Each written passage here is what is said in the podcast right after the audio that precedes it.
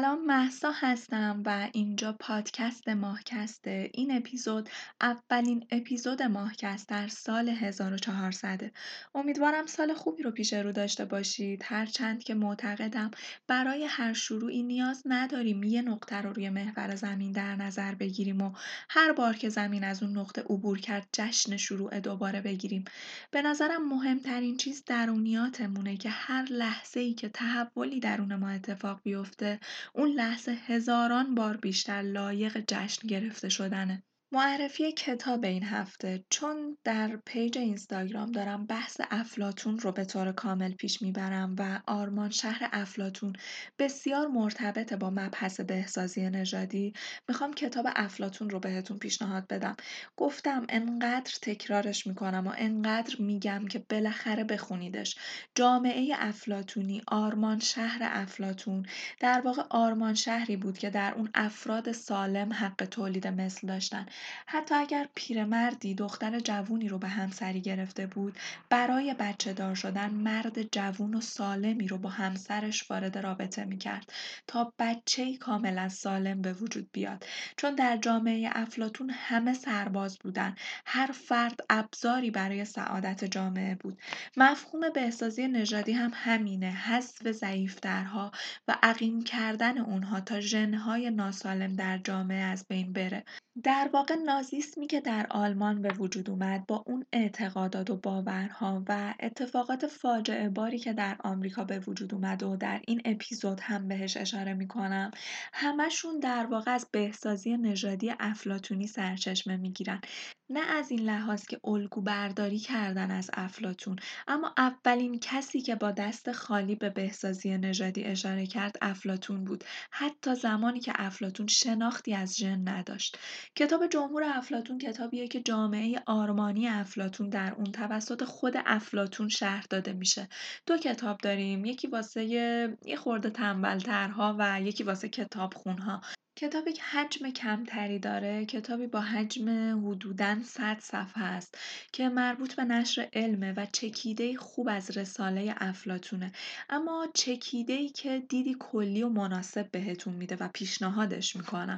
کتاب دوم رساله کامل افلاتونه که حدود 600 صفحه است و مربوط به انتشارات علمی و فرهنگیه که این کتاب اصلی خود افلاتونه هر دو کتاب رو می‌تونید از تیم کتاب سوژه تهیه کنید. که آدرس پیجشون رو براتون می‌ذارم و هر کدوم از این کتاب ها چه خلاصه و چه رساله کامل رو می‌تونید به راحتی بهشون سفارش بدید و در مدت زمان کوتاهی هم به دستتون می‌رسه.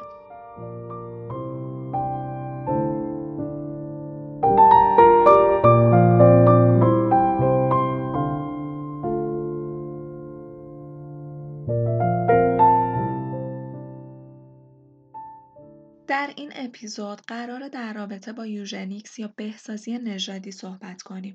بحثی که نهایتا ما رو به روایتی مثل نازیسم میرسونه. بحثی که در رابطه با اصلاح انسان هاست اصلاح ویژگی های بد و ساخت یک جامعه آرمانی از لحاظ ژنتیکی که ساخت همچین جامعه ای مطمئنا اخلاقیات نمی‌شناسه.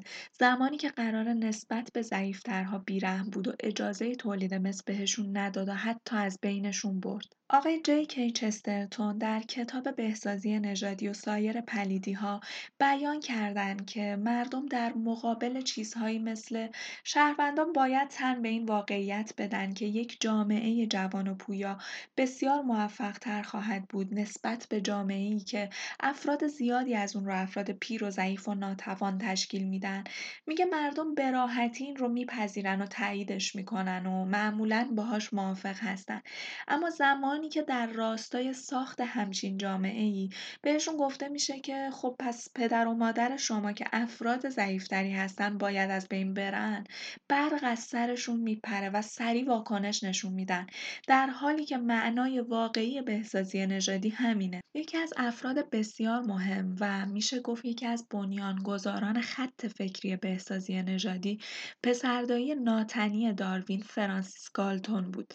گالتون کتاب کتابی رو منتشر کرد به نام کنکاشی در باب شعور انسان و توسعه آن و در اون یک طرح فتنه انگیز رو ترسیم کرد طرحی که بیرحمانه بود و ماهیت این طرح این بود که اگر طبیعت قادر از طریق تنازع بقا و انتخاب طبیعی تأثیری این چنین شگفت انگیز بر جمعیت و انتخاب جانداران بذاره پس میشه از طریق مداخله انسان این فرایند دستچین کردن و انتخاب گونه های قوی تر رو بهش شتاب داد و سریعتر اون رو پیش برد.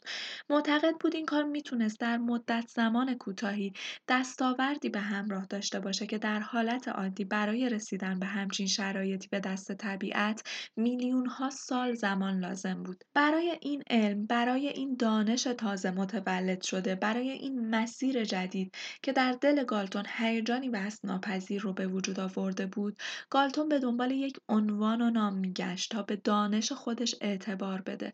جمله خود گالتون رو در این رابطه براتون می‌خونم. ما به واژه یا عبارت کوتاهی نیاز داریم که بتواند مبین خوبی برای علم بهبود نژاد انسان باشد.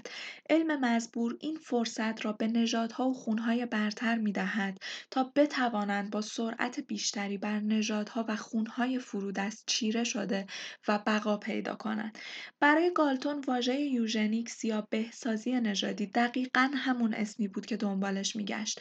این واژه ترکیبی از پیشوند یونانی eu یعنی پاک و genesis به معنی پیدایش که در نهایت ترکیب این دو واژه معنای همون نژاد پاک رو بهمون میده و با هیجان بسیار زیادی می نویسه به اعتقاد من موضوع اصلاح نژاد انسان به زودی تبدیل به یکی از مهمترین مطالعات علمی تاریخ بشر خواهد شد بنابراین باید هر چه سریعتر تاریخچه خانواده ها را گردآوری و تدوین کنیم و اتلاف وقت در این زمینه به هیچ وجه جایز نیست. گالتون تصورش این بود که داره یه انقلاب بزرگ رو راه میندازه. یه انقلاب علمی که زندگی بشر رو متحول می‌کنه. جامعه ای که ژن ضعیف و بد درش وجود نداره و همه افراد در اون مدام در حال اصلاح شدن و قوی تر شدن هستن. البته از لحاظ ژنتیکی. یه سری اطلاعات از خود گالتون بهتون بدم که همونطوری که در اپیزودهای مربوط به فروید هم براتون توضیح دادم. زندگی شخصی تمام آدمهایی که نظریه ای رو در طول تاریخ علم ارائه دادن بسیار در شکلگیری و رسیدن به اون نظریات تأثیر گذار بوده. به همین دلیل شناخت زندگی شخصی دانشمندان اهمیت داره و بهتون میگم جلوتر که هیجان گالتون برای این نظریه دلیلش چیه و نتیجه کدوم بخش از زندگی شخصی گالتونه. گالتون هم دوره داروین و مندل بود. زیر سایه سنگین دو ابر شخصیت زمان خودش. از طرف دیگه سنت خانوادگی گالتون بود که اون رو مجبور می‌کرد. یا بهتره بگیم اعضای اون خانواده رو مجبور می‌کرد که به جایگاه بالای علمی برسن. مثل خانواده های خودمون دیگه دقیقا. بچه ها باید دکتر و مهندس بشن در حالت عادی. دیگه اگه خانواده ای باشن که همه توشون دکتر مهندسن که دیگه یه رقابت عجیبی هم به وجود میاد. اگه کسی دکتر مهندس نشه تو اون خانواده احتمالا یک وصله خیلی ناجوریه. خانواده گالتون هم دقیقا همچین داستانی داشتن. پدر گالتون یک فرد بسیار موفق و البته ثروتمند یک بانکدار صاحب قدرت و نفوذ در شهر بیرمنگام بود. مادر گالتون خودش یک بحرالعلوم کامل بود. شاعر و پزشک و از همه مهمتر. دختر اراسموس داروین یعنی پدر بزرگ چارلز داروین. پدر بزرگی که پزشک و گیاهشناس بوده یکی از متفکرین اصلی روشنگری. از حق هم نگذریم گالتون نبوغ قابل توجهی داشت. در دو سالگی خودش خوندن رو یاد می‌گیره. در پنج سالگی به دو زبان یونانی و لاتین صحبت می‌کنه. معادلات درجه دوم ریاضی رو در هشت سالگی حل می‌کرده.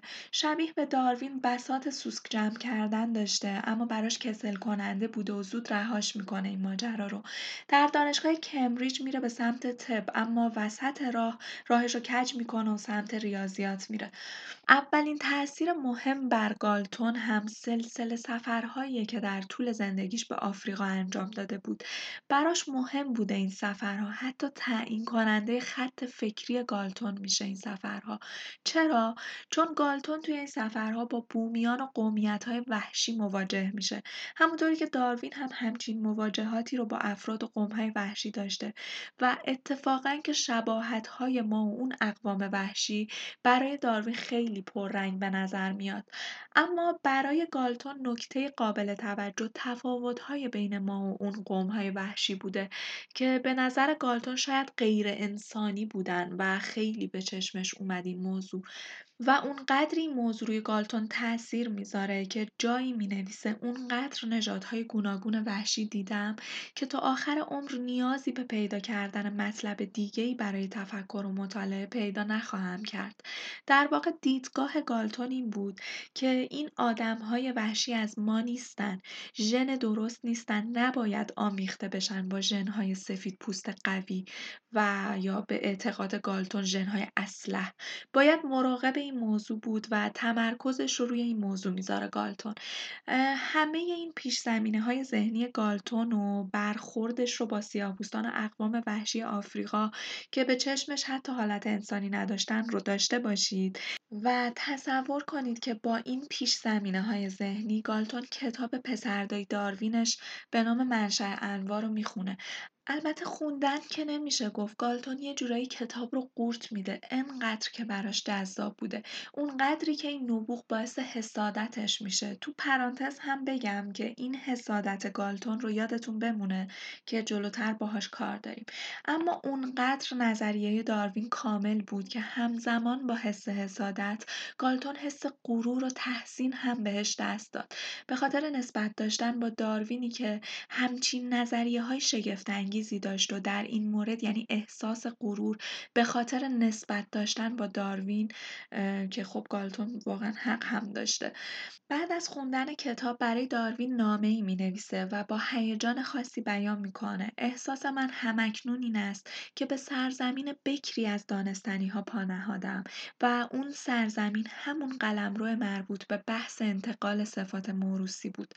پسردای داروین نصف این معما رو حل کرده بود اما چگونگی این انتقال انگار مأموریتی بود برای پسردای گالتون. نظریه ژمول داروین رو در اپیزودهای قبل براتون توضیح دادم. اگر باهاش آشنا نیستید می‌تونید در اپیزودهای مربوط به داروین پیداش کنید.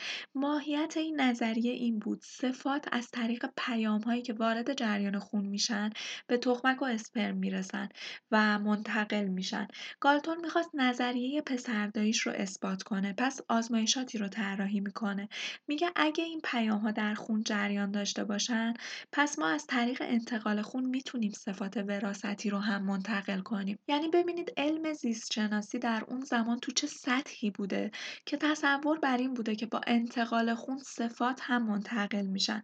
گالتون آزمایشات خودش رو روی خرگوش ها شروع می‌کنه یعنی خون خرگوش ها رو به هم تزریق می‌کنه تا ببینه چه اتفاقی برای صفات خرگوش ها یا احتمالا برای فرزندان اونها میفته نتیجه هم که خب برای ما کاملا مشخصه. خرگوش ها به دلیل شوک ناشی از انتقال خون همشون میمردن. گالتون دید بررسی خرگوش ها نتیجه نمیده. وارد مسیر دیگه ای شد. گفتم براتون گالتون رشتش ریاضی بود و وارد داستان زیست شده بود. تمرکزش رو گذاشت روی بررسی صفات انسانی مثل هوش و ذکاوت و خلق و خو و قدرت جسمانی و قد و خلاصه صفات انسانی و البته با زبان ریاضی. انگار پسردای گالتون هم شبیه به پسردای داروین یه مندل مربوط به خودش داشت. مندلی که برخلاف داروین اتفاقا پیداش می‌کنه و اطلاعاتش بسیار به کارش میاد. مندل گالتون فردی به نام آدولف کوتله بود. منجمی که به زیست شناسی روی آورده بود. کوتله با آمار کار می‌کرد. صفات انسانی رو با آمار بررسی می‌کرد. یه جمله از کوتله هم براتون بخونم. انسان متولد می‌شود رشد می‌کند و دست آخر هم میمیرند. این رویدادها تابع قوانین خاصی هستند که تا کنون به صورت علمی مورد مطالعه قرار نگرفتند. برای نشون دادن دیوونگی از نوع خوب کوتله برای مسیری که شروعش کرده بود یکی از آزمایشاتش رو براتون تعریف می‌کنم. اون عرض سینه و قد 5738 سرباز رو مورد بررسی قرار میده و داده های به دست اومده رو جدول بندی می‌کنه. اصلا واسه همینه که من بهش میگم مندل دوم. مندل هم دقیقا این دیوونگی خوب رو داشت. سالها عمر و وقت خودش رو روی بررسی نخود فرنگی هایی گذاشت که هر آدمی که از بیرون نگاهش می‌کرد اون رو یه آدم ساده لوح می‌دید که داره وقت تلف می‌کنه. اما خب نتیجه کارش یه انقلاب علمی بود. کوتل نتایج رو که بررسی می‌کرد می‌دید آمار به دست اومده یه نمودار نرمال بهش میده. یعنی بررسی قد یک جمعیت خاصی میانگین داره که با یک نسبت خاصی میانگین بالا پایین میشه. یعنی یه محدوده مشخص وجود داره در صفات انسانی و صفات انسانی در همون محدوده تعریف میشن. نقطه افراطی عجیب و غریبی وجود نداره در این داستان. یه توزیع نرمال داریم یه نمودار زنگوله‌ای نرمال. یعنی داده ها رو بخوایم با نمودار نشون بدیم نمودار با یه شیبی میره بالا با همون شیب در نرمال ترین حالت ممکن برمیگرده پایین.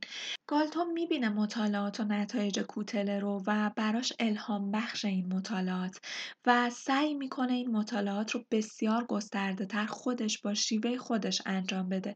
پرسش گالتون حالا تغییر می‌کنه که آیا ویژگی های پیچیده مثل هوش و ذکاوت مثل مهارت های فکری یا زیبایی هم تابع همین نمودار نرماله؟ یعنی آیا با بررسی یک ویژگی در چند نسل می‌تونیم در نهایت احتمال به وجود اومدن اون ویژگی رو در نسل‌های بعدی هم پیش بینی کنیم؟ گالتون می‌دونست برای اندازه‌گیری این ویژگی ها معیار خاصی وجود نداره.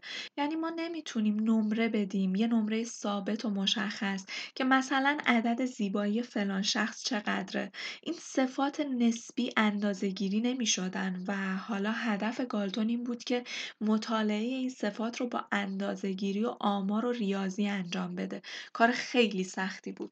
و برای انجام این کار سخت گالتون راهکارهای شخصی رو برای خودش اختراع کرد مثلا برای اندازه‌گیری میزان هوش نمرات ریاضی دانشجویان دانشگاه کمبریج رو ملاک قرار داده بود. جالبه که اینم بدونید که این در حالیه که خود گالتون در این امتحانات نمره مردودی گرفته بود. اما با این معیار الان داشت هوش آدمها رو اندازه گیری می‌کرد. اینکه گالتون چرا خودش رو یک آدم کمهوش نمی‌دونست جای سوال واقعا. و به هر حال نتیجه مهمه که باز هم همون منحنی توزیع نرمال به دست می اومد یعنی هوش تو یک محدوده خاصی بالا و پایین می‌شد و ما یک سطح خیلی افراطی یا خیلی پایین نداشتیم در هیچ نمونه ای گالتون سفر کرد برای گسترش تحقیقاتش به شهرها و روستاهای انگلستان و اسکاتلند رفت و معیار زیبایی رو مورد بررسی قرار داد. یه جدولی آماده کرد و بر اساس اون خانوم ها رو توی دسته های جذاب معمولی و بیزار کننده به طور مخفیانه وارد می کرد و برام سواله اگه این جدول ها به دست اون خانوم ها می افتاد آیا اصلا گالتونی در تاریخ باقی میمون که ما امروز بخوایم راجع بهش مطالعه کنیم؟ به هر حال ویژگی هایی که گالتون مورد بررسی قرار داد ویژگی هایی مثل حساسیت شنیداری و دیداری قدرت تنفس قدرت بینایی زمان واکنش افراد نیروی کشش و فشار بدن قدرت مشت فاصله دستان باز قد و وزن و خلاصه نبود صفتی که گالتون بررسیش نکرده باشه. دیگه این بهش اثبات شد که تمام صفات انسانی توی رنج خاصی بالا و پایین میره و یه توزیع نرمال دارن. و حالا وارد مرحله بعدی آزمایشاتش میشه. سوال مهم در این مرحله این بود آیا تنوع این ویژگی ها در انسان ها موروسیه مثلا گالتون پیش خودش فکر کرد که آیا نبوغ خودش ارسیه خونوادگی از طرف اجدادش نیست که توسط پدر بزرگش به خودش و داروین رسیده؟ می‌خواست به شواهد بیشتری دست پیدا کنه. واسه همین یه بازه زمانی رو مشخص می‌کنه و متوجه میشه بین 665 شخصیت تاریخی سرشناس 102 پیوند خانوادگی وجود داره. یعنی از هر شش شخصیت یک چهره سرشناس با دیگری نسبت خونوادگی داره. پس نتیجه گرفت نبوغ هم ارسیه که با یک نسبت خاصی به فرزندان منتقل میشه و با بررسی و دقت اون نسبت میشه به طور دقیق پیش بینی کرد که در فرزندان ما چه ویژگی هایی رو خواهیم داشت. پس به تعریف گالتون نجیب زادگی یک ویژگی وراثتی بود. نجیب زاده ها نجیب زاده به دنیا می آوردن همون داستان ژن خوب خودمون دیگه که ماها به طور کامل باهاش آشنا هستیم. دیگه نیاز به توضیح اضافه ای نداره برامون. اونجایی که گفتم کار دارم با زندگی شخصی گالتون در این نقطه بهش می‌رسیم.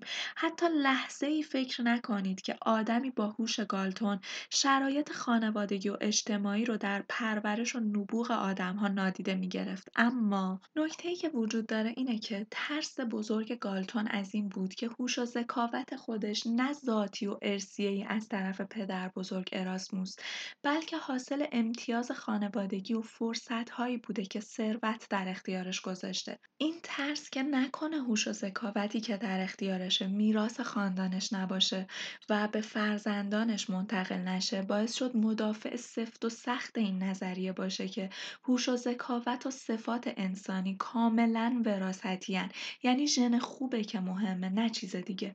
در نهایت گالتون نظریات خودش رو در قالب کتابی به نام نابغه موروسی به چاپ رسوند که ازش استقبال چندانی هم نشد و حتی این کتاب به دست پسردایی داروین هم رسید و داروین بعد از خوندنش ناامیدانه برای گالتون نوشت. شما فقط در یک مورد خودتان را متقاعد ساخته اید و آن این که من همیشه معتقد بودم که به استثنای صفیحان آنچه که انسانها را از هم متمایز می کند نه تفاوت فاحش در هوش و ذکاوت بلکه در همیت و سخت کوشی آنان است. بعد از این شکست گالتون با جدیت بیشتری کارش رو ادامه میده. پرسشنامه هایی رو تهیه می‌کنه و از خانواده ها می‌خواد شجر نامه های خودشون رو بررسی و با دقت این پرسشنامه ها رو پر کنن و در مقابل به خانواده هایی که باهاش همکاری می‌کردن پول می‌داد. همون پول و ثروتی که شاید تنها میراث واقعی خانوادگی گالتون بود. بخش بزرگی از داده هایی که در ارتباط با قد به گالتون رسید همون نمودار توزیع نرمال بود که در ویژگی های قبلی هم تکرار شده بود. دیگه گالتون بعد از سالها بررسی روی ویژگی هایی مثل قد و هوش و زیبایی به این سوال رسیده بود که آیا این ویژگی ها تابع ترکیبی از الگوهای حفاظت شده اجدادی هستند؟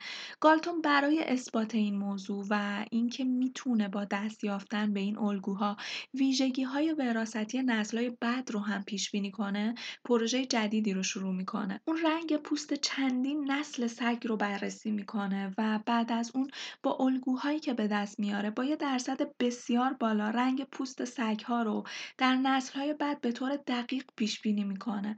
در واقع گالتون تونسته بود کد انتقال صفات موروسی رو رمزگشایی کنه.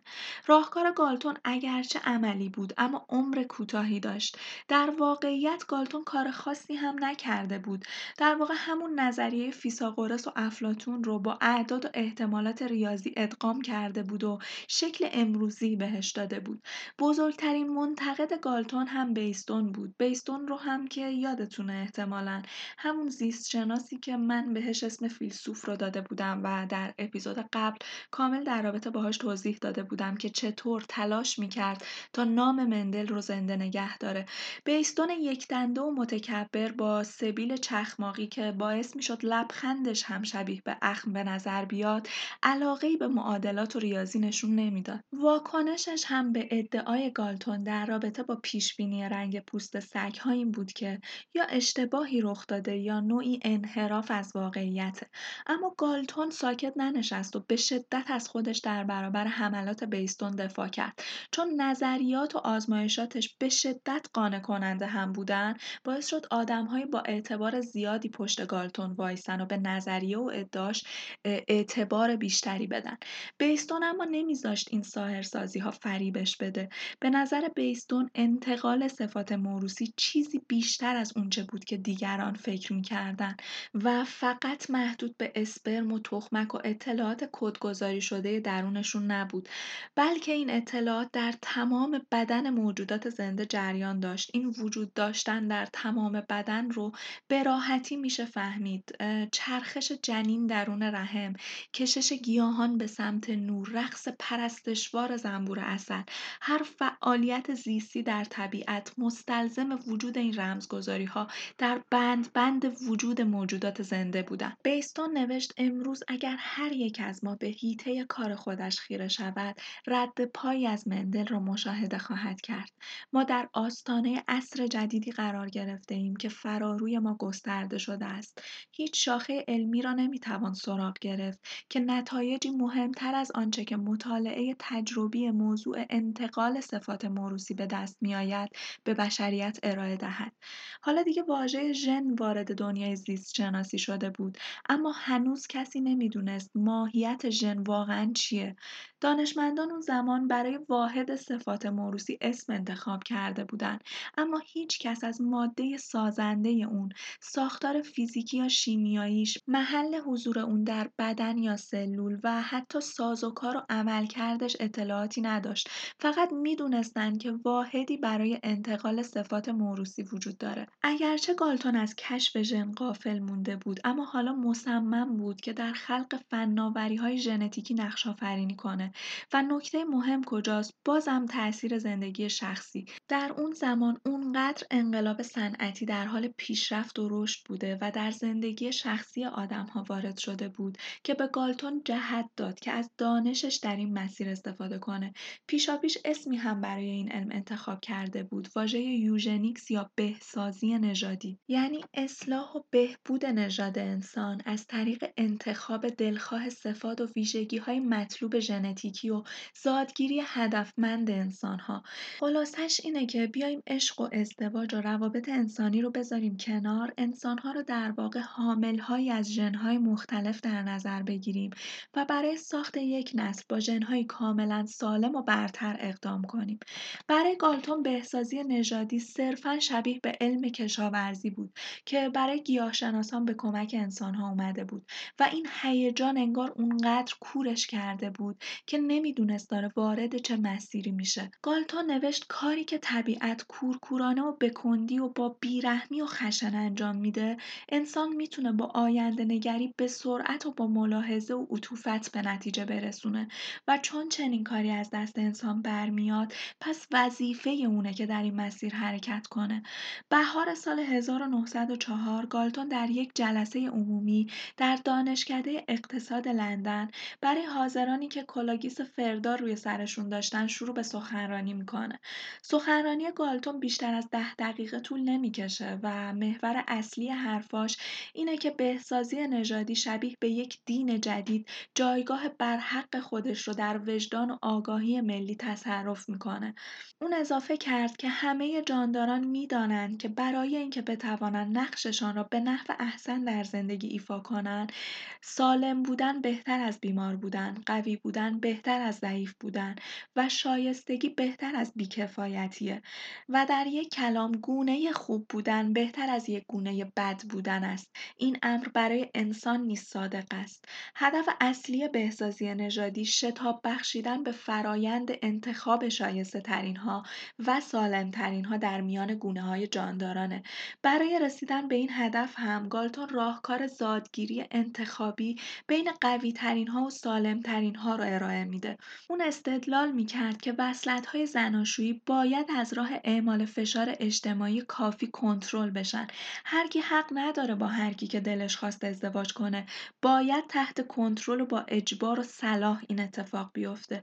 و ازدواج هایی که از نظر بهسازی نژادی درست نیستن ممنوع و نباید از نظر اجتماعی پذیرفته شده باشند پس در نتیجه چنین ازدواجهایی اتفاق نمیافتند بنابر پیشنهاد گالتون سوابق برترین ویژگی های بهترین خانوارها رو باید در جایی ثبت می‌کردند و یک فهرست مرجع می ساختن. چیزی شبیه به راهنمای نژاد اسب ها مثلا. بعد مردان و زنانی از این فهرست طلایی برگزیده می شدن تا برای تولید برترین فرزندها زادگیری کنند شبیه به سگهای شکاری و اسبهای خوشنژاد که آگاهانه بهتریناشون رو برای تولید مثل انتخاب می‌کنیم. این سخنرانی واکنش حاضران رو به سرعت برانگیخته کرد اولین نفر ماتزلی بود روانشناسی که روی های روانی های مختلف کار کرده بود. اون معتقد بود الگوهای وراثت به مراتب تر از نظریات گالتون هستند. مثلا اون دیده بود که پدران کاملا نرمال صاحب فرزندان مبتلا به اسکیزوفرنی شده بودند یا والدینی با هوش و ذکاوت متوسط فرزندانی نابغه داشتن یا شخص دیگه ای که به اون سخنرانی به شدت واکنش نشون داد. اچ جی ولز رمان نویس و تاریخ شناس بریتانیایی بود که با مفهوم بهسازی نژادی غریبه نبود. اون در کتاب معروفش ماشین زمان نژاد انسانی رو متصور شده بود که معصومیت و تقوا رو به عنوان صفات برتر انتخاب کردن و از طریق بهسازی نژادی جامعه سرشار از این دو خصلت ساخته بودند اما بعد از چند نسل شاهد نسلی بیرنگ و با نژادی کودک مانند و آری از هر نوع حس کنجکاوی بودند معتقد بود جامعه ای این چنینی یا در واقع بهسازی نژادی نتیجه عکس میده و باعث به وجود اومدن نسل های ضعیفتر و کنزهتر میشه و راهکاری که داد بسیار جالب بود که به جای انتخاب قوی ترها ضعیفترها رو از جامعه حذف کنیم. در واقع پیشنهاد داد انسان های ضعیف و ناتوان رو عقیم کنیم تا جامعه ای سالم و پویا داشته باشیم. کاملا یک دیدگاه افلاتونی اما بیستون ترین و البته همچنان ترین پیشنهاد رو در اون جلسه ارائه داد. اون گفت اطلاعات در این صفات نهفته نیستند بلکه در ژن‌های حمل کننده این صفات قرار دارن و اگر قرار ما چیزی رو تغییر بدیم اون خود ژن‌ها هستن. در واقع قدرت حقیقی بهسازی نژادی در توان و نحوه دستکاری ژن‌ها نهفته بود نه در انتخاب ویژگی‌ها. بیستون هشدار داد در ای نه چندان دور روشن خواهد شد که انتقال صفات موروسی تابع قانونی دقیق و به طور آوری ساده است. به باور بیستون اگر متخصصان بهسازی نژادی این قانونها رو یاد گرفتن و راهی برای نفوذ به درون اونها پیدا می‌کردن همونطور که افلاتون پیش بینی کرده بود به قدرت عظیم و سابقه ای دست پیدا می‌کردن که می‌شد به وسیله اون آینده رو دستکاری کرد و ببرمتون به بخش مهمی از تاریخ و تاثیر بهسازی نژادی در سیاست و مرز خطرناک انتخاب بین قدرت و اخلاقیات انسانی. سال 1867 یه سری حقوق سیاسی و مدنی از جمله حق شرکت در انتخابات برای مردان طبقه کارگر در بریتانیا به تصویب رسید. به این ترتیب پایه های اشرافیت به لرزه در اومد. گالتون اشرافزاده هم معتقد بود توانمندسازی سیاسی طبقه کارگر به توانمندسازی ژنتیکی اون منجر میشه. جمله خود گالتون رو براتون می‌خونم. آنها که منظورش از آنها کارگر هاست. می‌گفت آنها فرزندان بیشماری به دنیا خواهند آورد و بر خزانه ژنها تسلط خواهند یافت و جامعه را به سوی میانمایگی سوق خواهند داد. شعور انسان متوسط به زوال کشیده خواهد شد و انسانهای کم شعورتر جای آنها را پر خواهند کرد. جورج الیوت در کتاب آسیا به کنار فلوس نوشت زن کم عقل و بیخیال آنقدر برای شما مردان صفیه بچه خواهد آورد تا دنیا زیر و رو شود از نظر گالتون تولید مثل مداوم زنان و مردان کم عقل یک تهدید بزرگ ژنتیکی بر علیه بشریت به حساب می اومد. گالتون نگران جامعه ای بود که در اختیار فرودستان ژنتیکی قرار می گرفت و این فرودستان ژنتیکی مردمانی زننده و زشت بیشعور و قد کوتاه و پر از صفات ژنتیکی ضعیف بودند.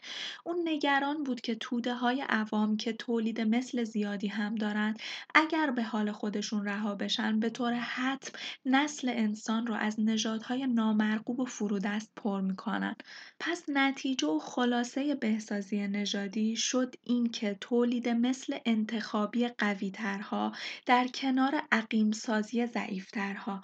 در واقع ضعیفترها علفهای هرز باغچه مندل بودند که باید از ریشه کنده می شدن.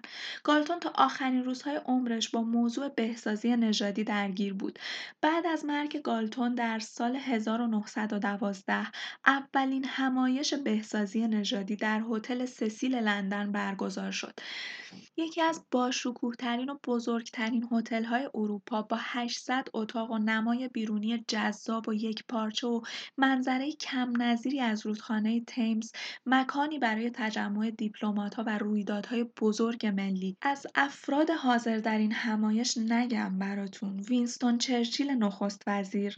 لورد بالفور شهردار لندن. الکساندر گراهام بل مخترع تلفن. چارلز الیوت رئیس دانشگاه هاروارد. ویلیام آسلر پروفسور طب در دانشگاه آکسفورد و لئونارد داروین فرزند چارلز داروین به عنوان رئیس این همایش. هتل با های گالتون و نامش پر شده بود. سخنرانی ها هم بیشتر در رابطه با دستگاری های ژنتیکی به منظور افزایش قد متوسط کودکان. موضوع وراست ژنتیکی در بیماری های سر الگوهای تولید مثل معتادان به الکل و ماهیت و ریشه های ژنتیکی تبهکاری بود. اما بین این سخنرانی ها دو مورد تکان دهنده توجه حاضران رو به خودش جلب کرد.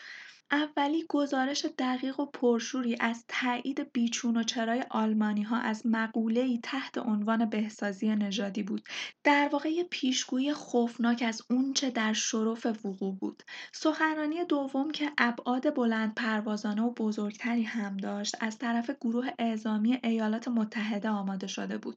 اگر بهسازی نژادی یک صنعت روستایی در آلمان بود در آمریکا تبدیل به یک جنبش تمام عیار و بیپرده ملی شده بود. این رشته در ها به طور جدی تدریس می‌شد. سخنران آمریکا با هیجان از های عملیاتی برای حذف های معیوب در آمریکا سخن گفت و اعلام کرد که ساخت و تجهیز مراکز توقیف که در واقع این مراکز توقیف اردوگاههایی برای افرادی با ژنهای نامناسب بودند در دست برنامه ریزی بود. چندین کمیته پزشکی هم برای عقیم کردن زنان و مردان دارای ژنهای نامناسب مثل بیماران سر تبهکاران افراد کرولال افراد دچار نقص عقلی بیماران چشمی افراد دچار ناهنجاری در استخوانبندی بدن کوتوله ها مبتلایان به اسکیزوفرنی، بیماران دو قطبی و دیوانگان تشکیل شده بود.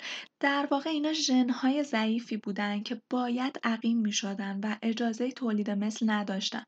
سخنران اعلام کرد که حدود ده درصد از کل جمعیت کشور دارای خون نامرغوب هستند و باید از تولید مثل اونها جلوگیری کرد و چون نمی‌تونستن شهروندان مفیدی برای جامعه تولید کنند در هشت ایالت قوانینی برای عقیم سازی جامعه به تصویب رسید. هزاران عمل جراحی در درمانگاه خصوصی و دولتی انجام شد. سال 1912 بازرس کل های ایالتی کالیفرنیا با چهره بشاش اعلام کرد که ما پرونده بیمارانی را که مرخص می‌کنیم نگهداری می‌کنیم و گاه هم گزارش های از آنان به گوش ما می‌رسد. اما تا کنون گزارش های مشخصی از عوارض جانبی ناگوار به دست ما نرسیده. و این پایان این اپیزوده. و یه آشنایی کلی با مفهوم بهسازی نژادی. در اپیزود بعد جدیتر وارد این تاریخ میشیم و عواقب و تصمیمات گرفته شده در رابطه با این موضوع رو با هم بررسی می‌کنیم. تا متوجه بشیم که گاهی دانش و علم هم می‌تونه عواقب جبران ناپذیری رو برای انسانها به همراه داشته باشه. تصمیماتی که در نهایت می‌تونه بخش مهمی از تاریخمون رو با فجایعی مثل نازیسم پر کنه. ممنون که تا پایان همراه هم بودید خوب باشید و تا به زودی بدرود. بهار دل کش رسید و دل به جان باشد. از آن که دل بردمی به فکر ما نباشد.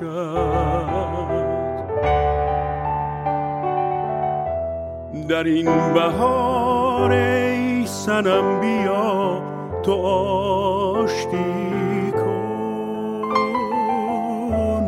که قهر و کین با من هزین روا نباشد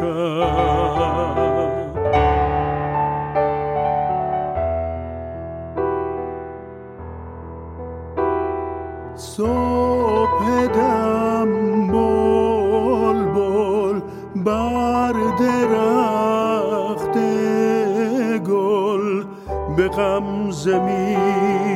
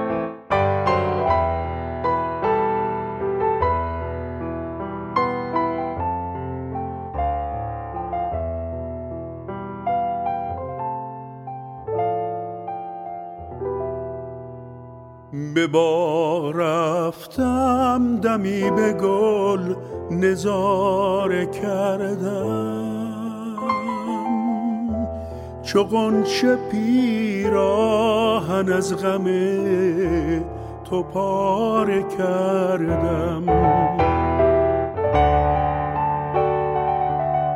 روا نباشد اگر ز من کنار جویی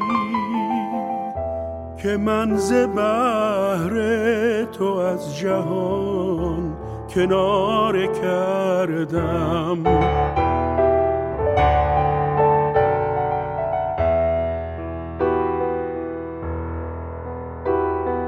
ای پری پیکر سر و سیمین بر بوت بهاری